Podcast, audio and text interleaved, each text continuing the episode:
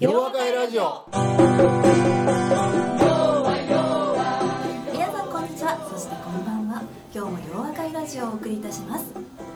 この番組のホストは斉藤健一先生。そしてお相手するのは私ユッキーです。それではそろそろ始めたいと思います。皆さんこんにちは。そしてこんばんは。斉藤先生今日もよろしくお願いいたします。よろしくお願いします。斉藤先生もう10月になりますが。ほんまや早なね。もう秋ですね。秋ですね、はい。ですもん9月には福岡で洋和会がありましたね。ありましたよ。先月。はい。楽しかったね。楽しかったですね。私も参加そうださせてねいただきまして、ね。久しぶりに見たね、はい。洋和会で、はい。とっても盛り上がりましたね、はい、盛り上がりまくりやったもんね。ですね。うん。東京そして大阪からもあのたくさんの方が来てくださって、はい、私福岡の方だけかなと思ったらおおこんないにたくさんの方がとそう思いました。そうそうそうはいそうそう、はい、いい会でしたね。私も福岡だとあの地元の方がねそうだよ地ね元のお話だとかあの久しぶりに会う友達とかもいまして、はい、とてもいいそ会でした。ね、はいはい。うん、福岡食べ物美味しいしね、ええいや福岡はいいね、はい。うん、日本のひょっとしたらこれから注目すべき地域だと思うね、福岡面白いですよね。あの東京向いてなくてアジアの玄関口みたいなこと言ってます東京なんか見てもしゃあないでみたいな。どうかわからないですけど、あそう。はい、福岡洋和会ねあの先生の鼻の高さを当てるクイズなんかもありましてね。ね。私結構いいところ行きましたね。はい。ね。あれではい。事務所で「はるちゃんに測ってもろてんねんからね、ええ。どこ測るんですか?」って言われてね。いやいやいやながら測られて今度先生にお会いした時洋和会とかね実学会で皆さんも「先生鼻高いんですよ」はそうやな、はい。鼻大きいねんけどっていうのあれ大きいってなんですね？高いな。高い高いんだよな。私横にちょうどその時横にいたんでこあのくらいかなと思ったんでよかったです。なあ平均よりやっぱりな高めになってるもはいんな、高かったですよね。はいそんな楽しい会でした。はい。はい。そんな10月といえばハロウィンの月ですが先生ですね洋和会でもまたやりたいという声が聞こえてきますが今年ははい今年ちょっと日程が合合わなわなかったかったのねですね。うんはい、はい。先生がハロウィンに出会ったのはいつ頃ですか？留学されてた頃。それとうん、それはそうですね。いや小さい頃からありましたよ。あやっぱりね。あのー近所に進駐軍のキャンプがありましたからはい、ねあ、なるほどなるほど。はい。では来年も来年はですかね。洋和会でも。うんそれはぜひね考えましょう、うん、意外と意外とというか人気高いですもん高い150人ぐらい来るもんね。コロナ明けたらハロウィンですねみたいなこと言ってるそうだよない方ましたもんね。子供が20人ぐらい来るのね。え子供が大喜びえで、えええそれを見てママが大喜びってこんな感じだった、はい。そのママを喜んでるの見て俺が喜んでるみたいな。こういう流れだったですね、ええ。はい。いい回です。はい。楽しくてね、はい。来年か。はい。ちょっと厳しいけど、来年は洋和会でもハロウィンをぜひというところで、それじゃあ誰を幹事にするか考えときましょう。そうですね。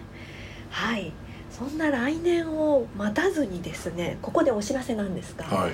洋和会ラジオが間もなく150回という大きな節目を迎えます。それ150人だよ、150はい。そう。はい。はい。もということでですう、ね、お祝い企画を検うん、あ討いいですね、はい、ぜひよろしくお願いします、はいということでリスナーあの聞いてくださってる方も、うん。こんなことがやりたいやってほしい斉藤先生にやってほしいとか企画に参加したいとかまた思い出に残ってるラジオの回とかですね。あのこういうら先生の言葉がもうとても心に残ってるとかいうものがあればお知らせいただければと思います。なるほ。はい、詳細が決まりましたらまたご案内しますのでね。皆さん楽しみにしていただければと思います。一度なんかそういうの加害のやつ京都かなんかでやっやりました。はい。たんですよね、京都の会もやりました。いうんろいろやりましたよ。京都の会もやりましたし、あそうでしたっけ。なるほど。100回記念もやりましたしね。ああそうやね。はいはい。わかりました。はい、楽しいことは待ってても来ない。はい、自分たちで作らないと。はい、もんな。はい、企画参加の方もお待ちしております。はい。はい、では斉藤先生本日もよろしくよお願いしまます。す今回のゲストは大阪洋和会そして福岡洋和会にも参加してくださった園田さんです。すげえ、はい。素晴らしいですね。うん、すそして、なんと今日は大阪から東麻布まで駆けつけてくださいましたよ先生。へとても行動力ある方ですね。えだって大阪洋和会8月やん、はい。福岡9月やね。一月ごと来てるみたいな、ええ。すごいね、福岡ではねお会いした覚えもありますし、はい。フットワークのいい人っていうのは重要だよね,、ですね。今の世の中言うだけはあかんもんな、はい、全然また行きますねって言ってうん顔合わせない方もいらっしゃいますもんね。ああおるおるおるいっぱいおるで、素晴らしいですよね。ほんまや。はい。というわけで園田さんにはどういう方って思ってる方も多いとと思うので、うん。ぜひじゃあ自己紹介を簡単にしていただきましょうか。はい。はいはいはい、はい、えー、はじめまして、えー、園田と申します。はい。はい。えあのオープンアップオープンアップ IT エンジニアというかあ会社で、ははい、はい。あのーまあエンジニアの派遣をやってます。はいはい。で、先生との出会いはあのーうん。まあ前職はい。で、えー、先生があのー講師でご指導いただきまして、はい。まあこの洋和会ラジオももう出てましたあの小山あのーのつながりで、あうんうんうんうん。はい、あの先生とお会いしたのきっかけでございます。はい。でそうやね。はい。うん。で私ずっとあのこまあ社会人になってずっとこの人材さ人材サービスええ。というところを行ってますけども、まああの人材を提供するのが目的じゃなくて、はい。人材を提供することによって社会課題を解決することが最終目的だという形であの自分の信念としてあの動いております。そんなええこと言えるようにいやなったんただこれも先生の影響ですああー洋和会のあのと理念とね合ってますねと思ったら。そういうのはね平気で口から出てくるのは大したもんやで、ええ。ええうん。はい。はい今日よろしくおどもってない願い。しますし、はい。よろしくお願いします。と思ってないしっていう最後のツッコミがいい厳厳しいところですね。大阪人ですさすが先生ですね。はい。はい、というわけでですね。はい。あのー昔からの先生ということですねじゃあね。そうですねはい。総会です。はい。はい。というわけででは早速質問をお願いしたいと思います。はい、はい。えーっとまあいろいろ質問考えてきたんですけども、はい。最近あの私があの自分のメンバーとかええ。あのまあ営業も営業もいますあとエンジニアもいる、はい。い、ますんであの自分のメンバーに対してよく言うことで、結構その若い方って最近あのやっぱ転職がどんどんこう、まあここまで活況だとやっぱ多いじゃないですか、はい。増えてやっぱないつかは離れていくメンバーが多いと思うんですけども、まあ、自分とその一緒に仕事仕事してる間に、えあのまあ、一番つけてほしい能力としてみんなに言ってるのはあの先生がいつもおっしゃる人間力。うん。え人間力をあの、まあ、技術力とか営業力とかとかじゃなくて最終的には人間力をつけて、まあ、自分のどんどん自分のどんどんファンを増やさなさいとうんいう形であの、まあ、よくメンバーに対して言うんですけどなかなかこの人間力の重要性というところはなかなか理解してもらえないというところで、うん。まあ、理解してくれてるメンバーも当然いるんですけども、まあ、一人でも多くの方に理解してほしいなと思ってるんですけどなかなかこう難しいなという、はい。まああのこれなんですかねこの人間力という言葉の中に含まれる意味とか言ってと難しいなと思うんですよね、どうやったらそのまあ周りのメンバーがスッと入ってくる感じで伝えれるかなというのがちょっと最近の悩みなんですけど。スッと入ってくる。はい。人間力大事だよって言って、そうですね。えー。私の中で一番人間力ある人材って先生だと思ってるんです。よあこれ本当そう思ってるんですよ。ここまで人を引きつける魅力ってすごいなと思ってまして。願いです相当言ってますよ。はい。本当だね。えええやん、はい。ええうん、僕ね、はい。あのーまあちょっと褒めてくれてるところもあるねんけどね。僕がこういうことを、あのー授業っていうか企業なんかでも言うねんけどね、はい人間力の原点はどれぐらい自分より人のことを大事にできるかっていうことにあるんやぞと。だからまず自分のことばっかり考えるっていうのはあかんと。基本的にはいつも他の人のことを考える。例えば仕事の場合には最初にお客さんに喜んでもらうためにはどうしたらいいんやろうっていうことを考えるし普通仲間がいるとね自分が目立って仲間よりもあの認めてもらってね出世したらええなって思うねんけどそうじゃなくて仲間がもっといい仕事ができるように自分がどういうふうにしたら手伝ってあげれるやろうっていうふうにね考えてやってあげれるとねみんなから喜ばれるやん。うんいうことは結局人間力の原点っていうのは僕はさっきどれぐらい人を大事にしてるかっていうことを言うてるねんけどそれは人にどれぐらい喜んでもらえるかっていうところにあるんやと思うわ。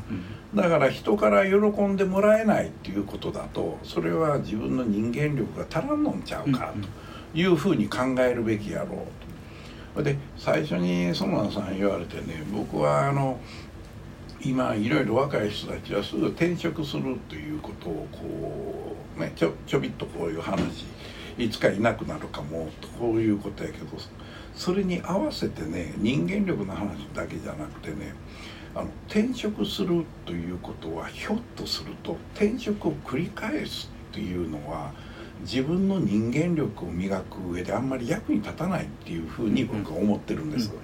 でそれどういうことかっていうとねあのやっぱりいろんなところにどんどんこうまあジョブホッピングっていう英語で言うとそういうどちらかというとあんまりいい言葉じゃないか分かんないけどそれをやる人いるんやけどね僕として僕の期待値っていうのはね一つのところでやっぱり自分は何としてもここのところ一つの組織会社が目指していることをね自分がそれを叶えるんだっていうような強い思いっていうのがないとね、結局はいやなんか俺会えへんねんせやから次行くねんとかあるいは別のところの方が緑の芝生にね見えるっていう風でそっち行った方が楽しいんじゃないかってこう思っちゃうんやけど実は俺それはねなんかある種のまやかしものチックでねよく見えるものってもちろん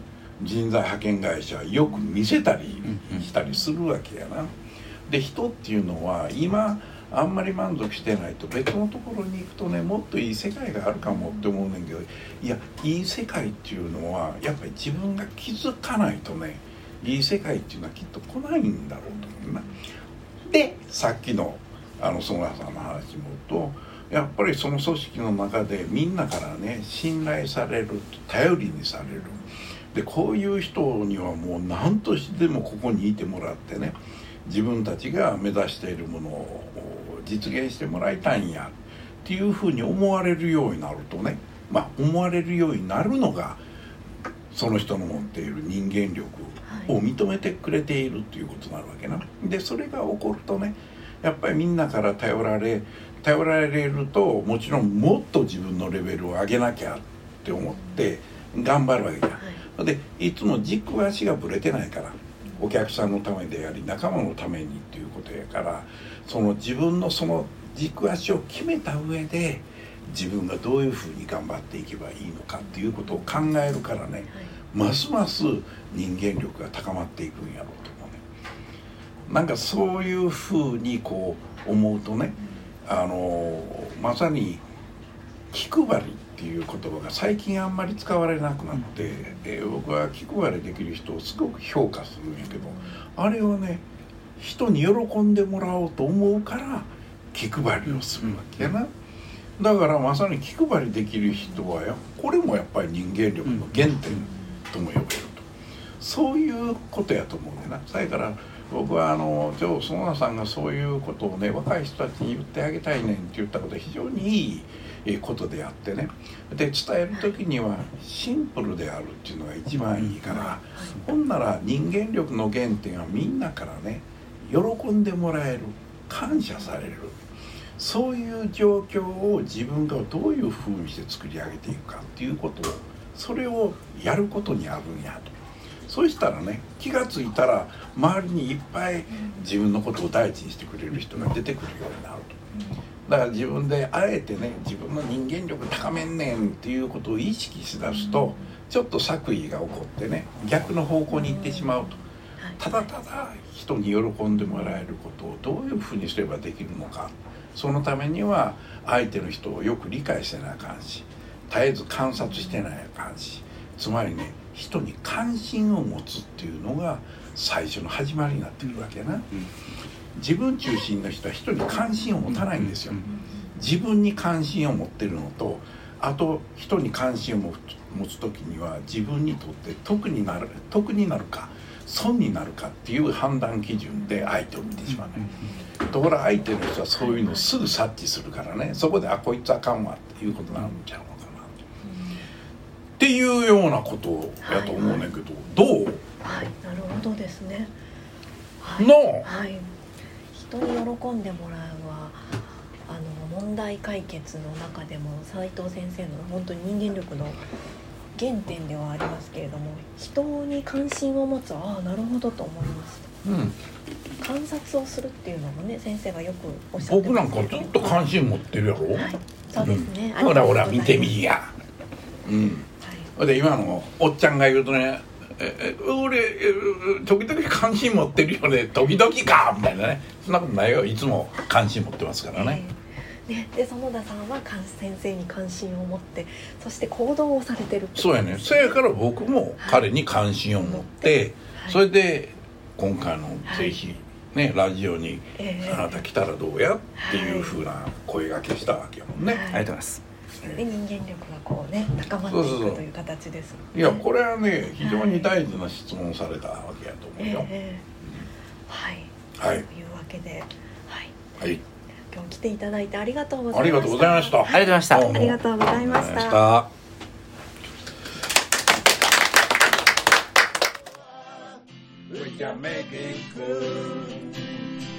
どうも。ありがと